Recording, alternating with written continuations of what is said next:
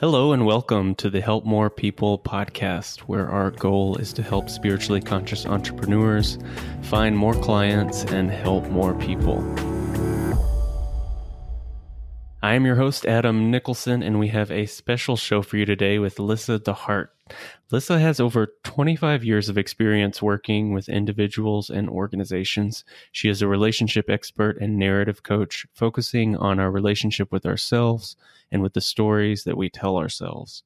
She wrote the best selling book, Storyjacking Change Your Inner Dialogue, Transform Your Life. Lyssa works with groups and individuals to draw on their empowered stories, internal wisdom, and self awareness. She also creates safe spaces to explore limiting beliefs and the internal narratives that keep us from playing. That keep people from playing full out in their world. She's passionate about supporting people to craft a story worth living. Welcome, Lyssa. Thank you so much, Adam, for having me. Yeah, I've been really looking forward to this conversation. And, you know, just to start off, can you just tell us, you know, what is storyjacking? What does that mean? Well, I, so storyjacking is a term that really came out of a conversation that I was having with my husband. Um, we were talking about the work that I was doing, and I was like, well, it's like everybody's running on these stories. And this was several years ago, but everybody's running on these stories, these narratives that they just loop around. And what we really maybe need to do is start jacking these stories. and between the two of us, we just sort of looked at each other and I'm like, yeah, I need to write that one down so I don't forget it. And out of that came this idea of, you know, we can be hijacked by the chemical, you know, chemical compounds that get activated in our brains. And these hijacks can take us in pretty destructive directions sometimes, or they can save our life depending on the situation that we're in. And then the idea was how do them do we use jacking to sort of elevate the story, like get curious about the story, develop awareness, and create a new narrative, really rewrite the narrative, so to speak. And that's that's what the purpose of story jacking is, is to get curious, develop your awareness, and give you space to rewrite the narrative. Hmm. And so when we are looking at our relationships, what are some typical stories that you see with your clients in terms of of negative stories getting in the way? Or do you call it negative stories actually first? Well i mean i think there's a negative narrative um, that we might have running through our mind. And so in relationships one of the things that I've noticed. And so a lot of the work that I've done around relationships has been regarding couples who have come to me because they're not doing so well. And and there's a lot of stories around our partnerships with people where we have these fantasy ideas about what relationships should be like um, and often these these ideas and beliefs around what relationships should be like come out of the relationships that we witnessed as we were growing up as children.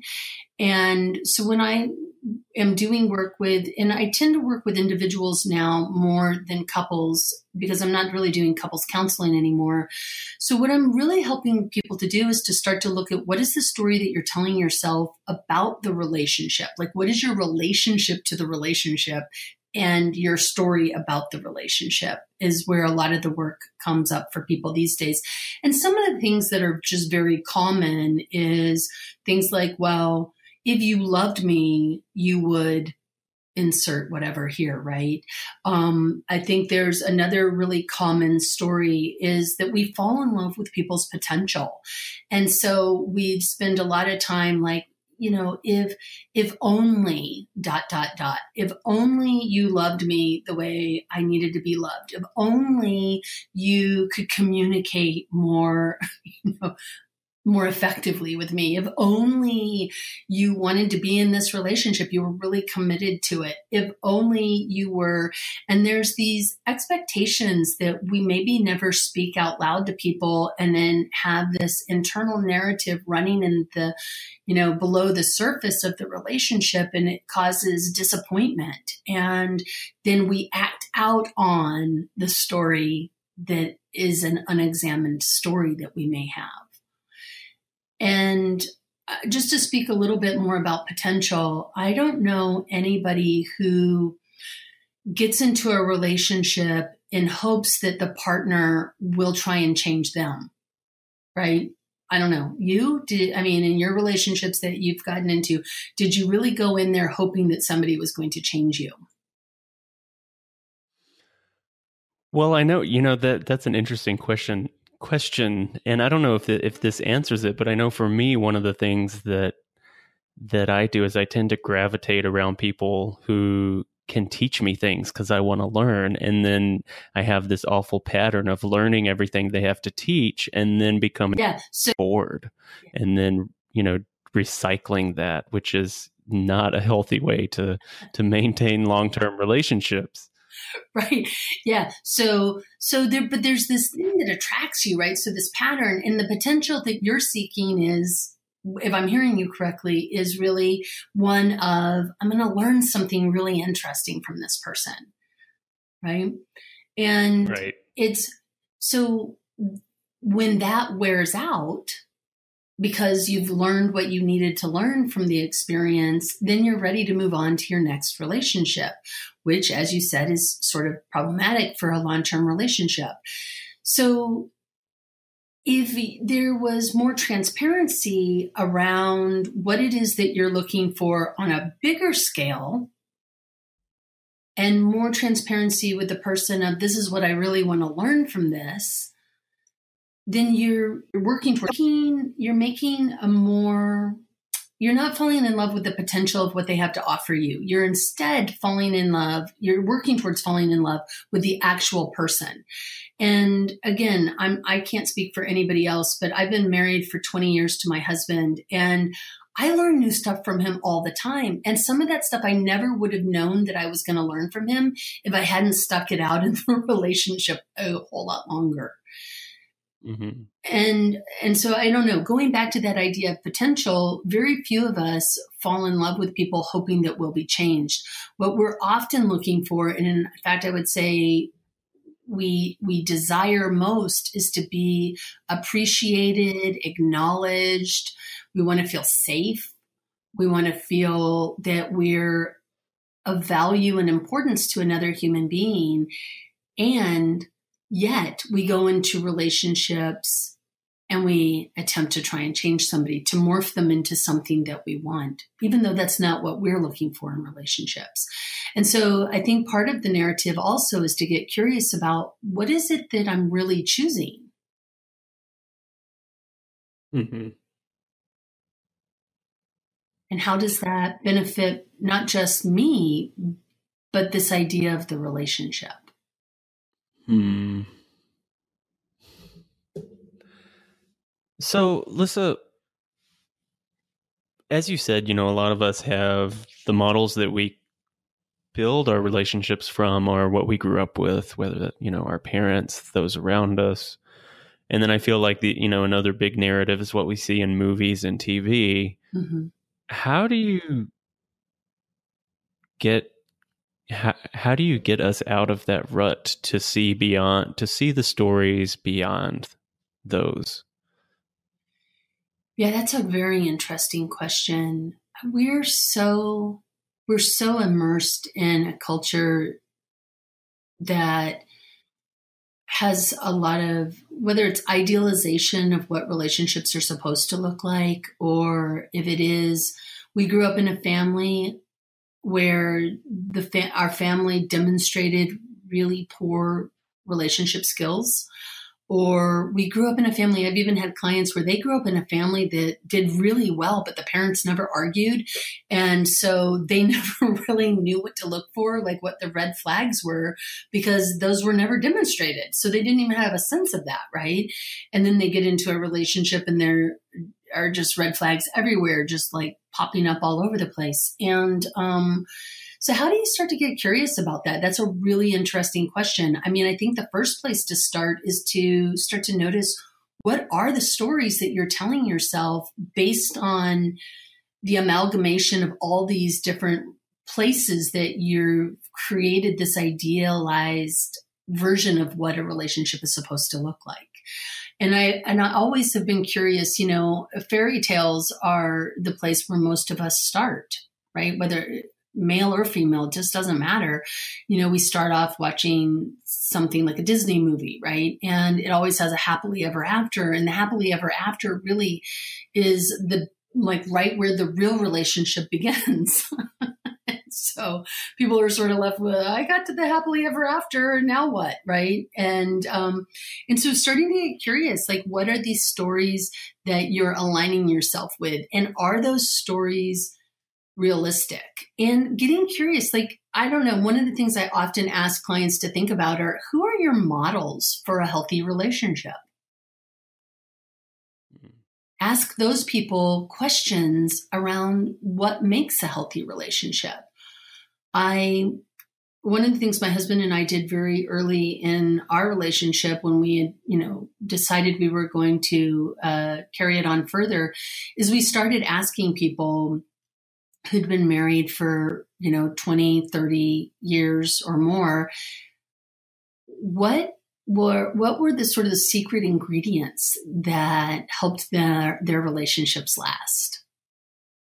And we just started doing like we would just like anywhere we went, like we saw, how long have you guys been married? Oh, 20 plus years.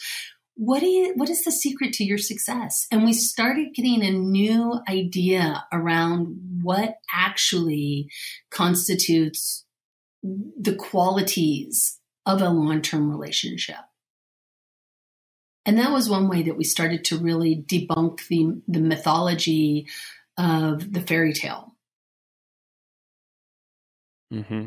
i think there's also i think it, i think this may be one of the the hardest things to do, and yet maybe one of the most important um, skill sets to develop is one of not personalizing everything that is said to you. So, in a relationship, people say things for all a myriad of reasons. They like this, they don't like that, whatever, right? And when somebody is having a bad day, or when somebody is having a an opinion or something shows up in the relationship and you're like, who are you? And how did I end up in this relationship with you? Instead of personalizing it, just getting really curious and asking more questions like, what does that even mean to you? Where are you getting this from? How, how does that impact this experience that we're having between the two of us? How do you want to move so- forward from this? So that what we're doing is we're getting really radically curious and not radically defensive. Mm-hmm. So, can you talk a little bit about, let's say, you know, you've we've worked to to find stories that resonate with us, um, that are more in alignment with with what we want, and we start to how do we integrate that story, that new narrative into our life, and what should we expect to see? Well, what people expect to see is going to be completely dependent upon the person. So I, I can't tell you what you will expect to see because I don't know. Um, but what would support you into incorporating a new narrative is going to be attention to it. It's really this idea that what we put our attention on ultimately are we all ultimately make changes around. We manifest that.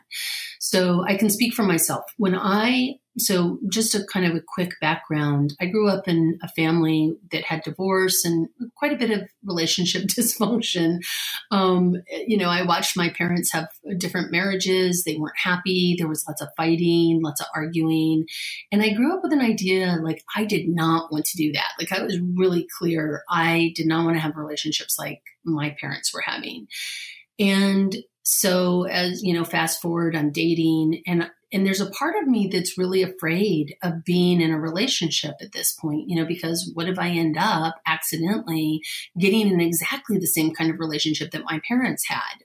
And i was absolutely terrified that that would happen. So i tended to choose people who were pretty unavailable. That was my pattern.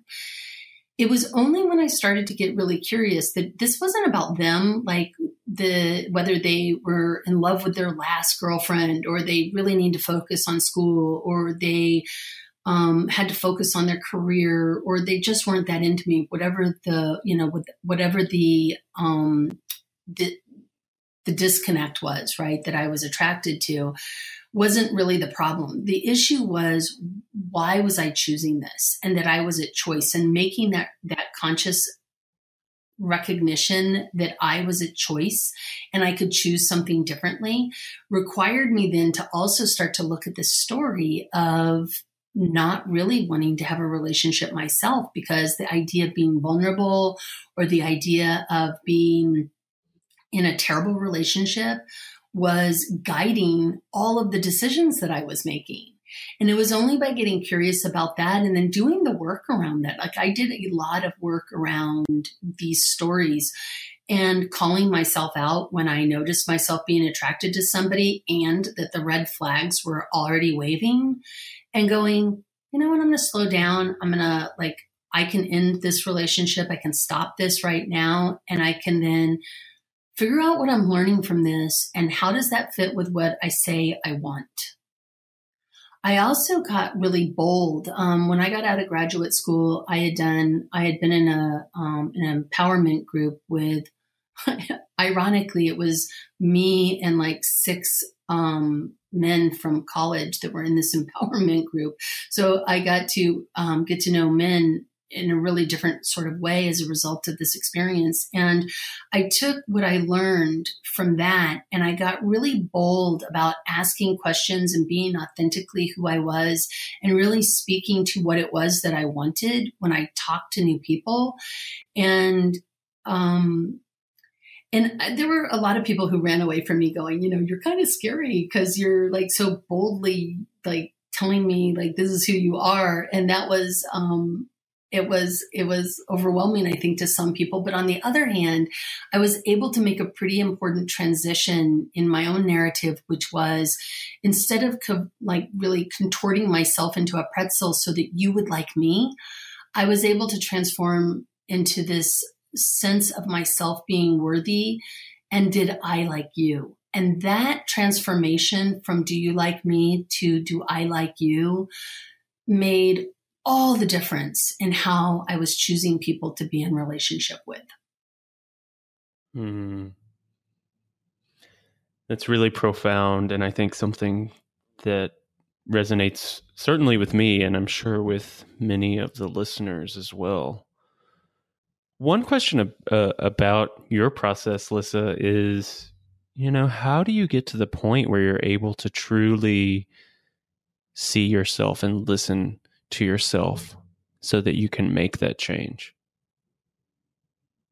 I think, you know, we talk about loving ourselves and liking ourselves, and we're surrounded by quotes of empowerment and and those are wonderful. I I had post-it notes up in my bathroom like I am, you know, all the inspirational kinds of things that I needed to hear. Like, you are smart enough, you are enough, you are capable, you are whatever, right? I had these things up around my bathroom mirror so that I knew at least two or three times a day I'd be looking at them. And that helped. And yet it was, it was honestly working with someone and working, doing a lot of reading, doing a lot of journaling, doing a lot of holding myself accountable and and really holding myself accountable to the values and the and the outcome that I said was important to me.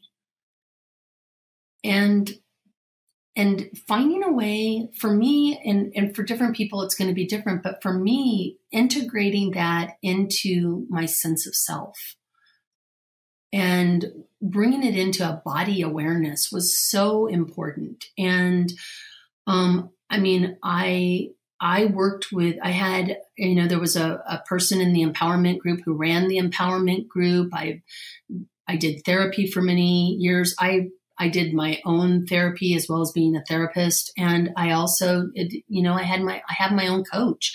I um I I love it. Somebody once said, you know, I have a life coach because I'm alive. and it's like you create this relationship with somebody who can help you to hold yourself accountable to your best self. And I think that's really helpful. And whether you do that through a friend or you do that yourself or you do that with somebody else, um, none of us do this work alone, and very few of us can do it in a vacuum. So I surrounded myself with people who would support my growth. Hmm. So important. So important. I know for me, I've had to do the same thing as an entrepreneur working alone at home. It is critical to have that support system, however, you can find it whether through a life coach or a consultant, and also, you know, your trusted friends and family. So, Lyssa, let's say you're working with someone who has decades of of stories in their back pocket, relationship stories, failed failed relationships, unhappy uh, unions. How can they? What advice would you give? What's simple steps could you tell them to take to start to begin to form a new narrative in their life? Well, um, this is a bit of a two part uh, answer. So, the first part is I really believe and I write about it in my book, Story Jacking, that coming up with your essence, like really understanding what your true essence is, helps to realign you to who you really are at your core self, your soul self, right? And having a sense of that is is so important because and it is based on what's important to you as a human being. It's about it's based on your value system. It's based on how you show want to show up in the world um, so, for instance, a big part of my essence statement is deep belly laughs, right? So, the, this is a big part of who I am. I am part of the tribe of funny. I really look for that. And in my partnership with my husband, I mean, we laugh about the fact that he cracks me up every single day, and and we're both a part of the tribe of funny, and we just really bonded over that sense of humor. But that's a big part of who I am. So, if I'm in the middle of feeling freaked out about something or anxious or or insecure, I can hearken back to my essence, which is deep belly laughs. And there's more to my essence statement than that, but I can hearken back to my core self and I can realign and rebalance. And I think that's really a first step. And I think it's an, a, crucial first step because what it does is it can realign and balance you when you're feeling out of balance and out of alignment. Um, I think that, and there's a second part to this. In in the work that I've done with people, it is so easy to say words and again not integrate these words into new neural networks or into your body so that you have a somatic understanding of it. And a lot of the work that I'm doing with my individual clients these days is based on the prince uh, I, I, got trained in emdr a long time ago which is a therapeutic process for trauma. And i don't do that any longer. I'm not working with emdr any longer but i've been working with using a, a process very similar a tapping process with people for moving forward through through whatever. And so, for instance, I use it with business people, like maybe they're afraid of standing in front of people, or they're, uh, we do it around relationships, like the, the pattern that keeps coming up. And what we do is we create a future vision of where you really are working towards, like where you want to be in your life. And then we come up with the negative narrative that's attached to that, like I'm not enough, I'm not good enough, it'll never happen which and then we're looking at the positive narrative that you really want to be working towards. And then we we do some check-ins around somatically where you're what you're feeling in your body and where you're feeling it. And then we allow this process of tapping to happen where we create this bilateral stimulation. And i work with most of my clients are all virtual so they're tapping themselves and we're seeing each other on the screen and we stop along the way and just check in. And what we notice is that they're able to not only rewrite the narrative pretty quickly, but they're able to notice all the different places where their their brain has gotten stuck on some subconscious stories that they weren't necessarily even realizing were showing up that was causing the problem that's manifesting itself. So for instance, I was just working with a client who is, you know, wanting to show up in front of the room and speak in front of groups of people. And as we've been doing the the tapping process, what's come up is that you know, there's all these stories from childhood where feeling bullied, feeling not safe to speak up, feeling like she'll get in trouble, all those sorts of narratives that get activated just by thinking about stepping into the front of the room. And so working through this process, she's able to then get go from like an intensity around this idea of being in the front of the room of around a nine when we started she's now at like a, a zero on intensity around it and starting to do the work around it so that she can step into her life in a new way. And that somatic piece where she's incorporating this experience as a learned experience into her body is also changing the neural networks in her mind. And so she's not the same person that started off in the coaching, if that makes mm-hmm. sense. Yeah, totally. And I think this is so important because, you know, the first part where you talk about, you know, it's more than just giving affirmations or vocalizing that, and it, it has to go much deeper, but also this, uh, and correct me if I'm wrong, but what I heard was this, you know, we have to do this additional work. We have to do the work to shift these old patterns. I know for for my clients, you know, I do I I help them with their lead generation and their marketing, but you know, with that I do the biofield tuning because I find that you know, people are not able to a lot of a lot of clients are just not able to answer truthfully who they really want to be, who they really want to work with until we work to shift this, and I think that's such an important piece of it. Yeah, the the work doesn't get done on its own um, you have to show up and be willing to be courageous and walk through the discomfort, right? To get to the other side. Well, Lyssa, on that note, I want to say thank you for this. This was incredible and I know very helpful for the listeners. Absolutely none of my questions were related to me personally. Duly uh, no, I've been I've been back here taking copious notes, uh, having you solve solve all of my relationship problems. But everyone, this was just part one. Part two, we're going to talk about story jacking your business. But before we do, I want Lyssa to have a chance to uh, talk about her services, her books, where you can find more information to work with her because the work she's doing is incredible and I know can be helpful. So, Lyssa, take it away. Well, thank you so much, Adam, and thank you so much for having me and um, letting me share some of this with your audience. I really appreciate it.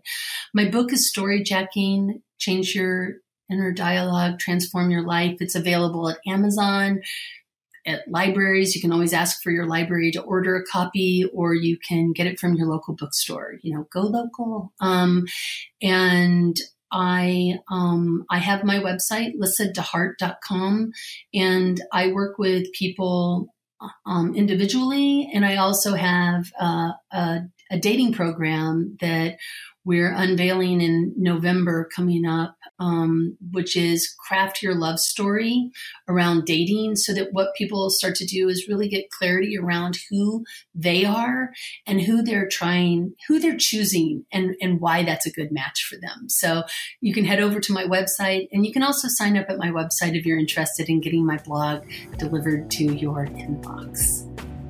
Excellent. And just for clarification, that is L Y S S A D E H A R T dot com. So everyone go take a look, sign up, and stay tuned for part two. Thank you, Lyssa. Thank you, Adam.